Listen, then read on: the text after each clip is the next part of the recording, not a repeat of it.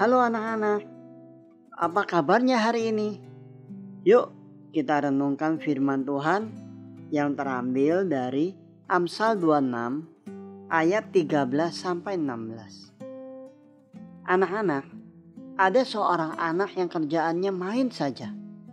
Orang tuanya menyuruh anaknya belajar, dia selalu berkata, "Nanti ya, Ma, aku kerjakan tugasnya." Atau misalnya anak-anak kan sekarang lagi belajar di rumah. Anak-anak tahu jam masuk sekolah jam berapa. Tapi anak-anak sengaja bermalas-malasan kalau dibangunin orang tuanya. Tuh, susah banget. Nah, tapi di Alkitab ada loh yang mengingatkan kita untuk tidak bermalas-malasan Bagaimana kita tahu bahwa kita sudah hidup dalam kemalasan?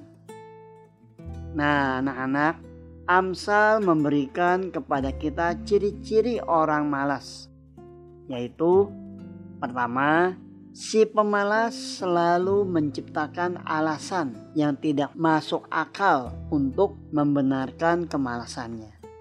Ada di ayat 13. Kedua, si pemalas suka menunda suatu pekerjaan.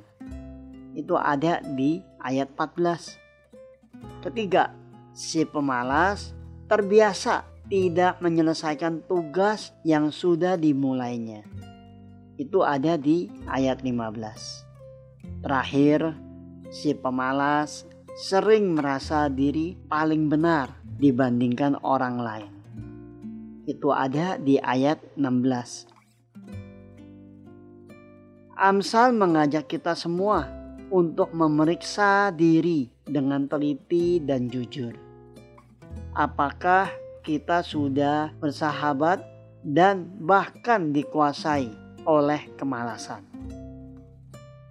Bertobatlah dari kemalasan sebelum Anda menyesal, karena sudah membuang banyak kesempatan yang berharga untuk berhasil tanpa bisa memperolehnya kembali. Jangan lupa, kemalasan yang juga adalah dosa yang dibenci oleh Tuhan, karena kita tidak mengembangkan potensi yang sudah dipercayakan Tuhan kepada kita. Dalam Matius 25 ayat 26. Kita lihat dari teladan Yusuf seorang yang rajin bekerja. Yusuf menyerahkan semuanya kepada Tuhan dalam bekerja. Anak-anak firman Tuhan mengajarkan untuk tidak bermalas-malasan.